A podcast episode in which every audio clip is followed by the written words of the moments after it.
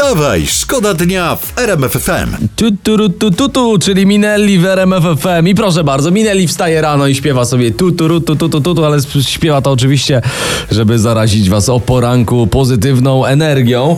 E, A my oczywiście cały czas śledzimy we Wstawaj Szkoda Dnia Co to, czym dzieje, żyje nie? Polska. E, Tutaj prasa alarmuje z troską.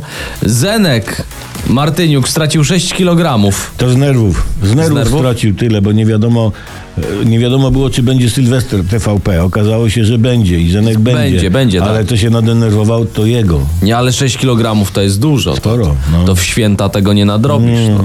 A wiadomo, jak jest mniej zęka, to jest mniejsza garza. Wstawaj, szkoda dnia w RMF FM. I co? I Feliz Navidad nagle brzmi zupełnie inaczej, nagle brzmi po polsku, nagle brzmi pięknie. Jeszcze on tam śpiewa spod tego swojego wąsa, to już w ogóle jest magicznie.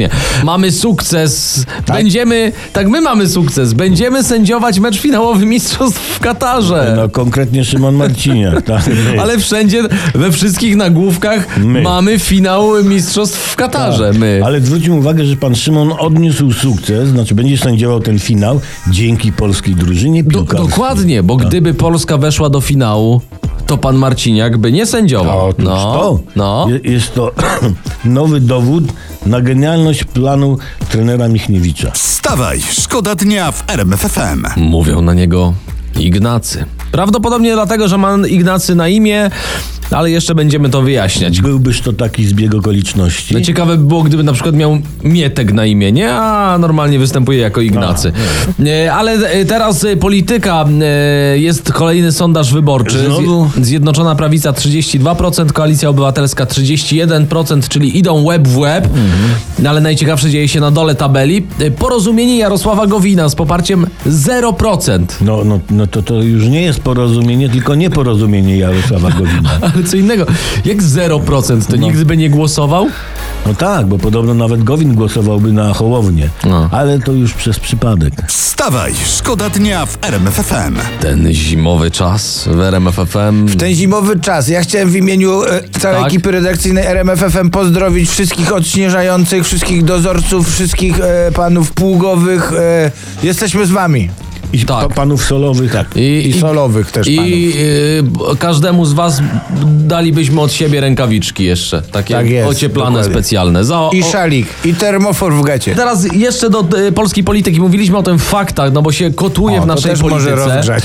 Tak, no jak słyszeliście w faktach, prezydent Andrzej Duda po raz drugi zawetował Lex Czarnek 2.0, czyli e, tę ustawę oświatową. 2-0, więc w ogóle jest 2-0 dla, dla Dudy. No, tak, prowadzi. z, zresztą e, prezydent podkreślił, dlaczego to zrobił. Zależy mi na tym, żebyśmy mieli po prostu spokój. O, A, no to trochę tych ustaw by musiał zawetować, żeby był spokój.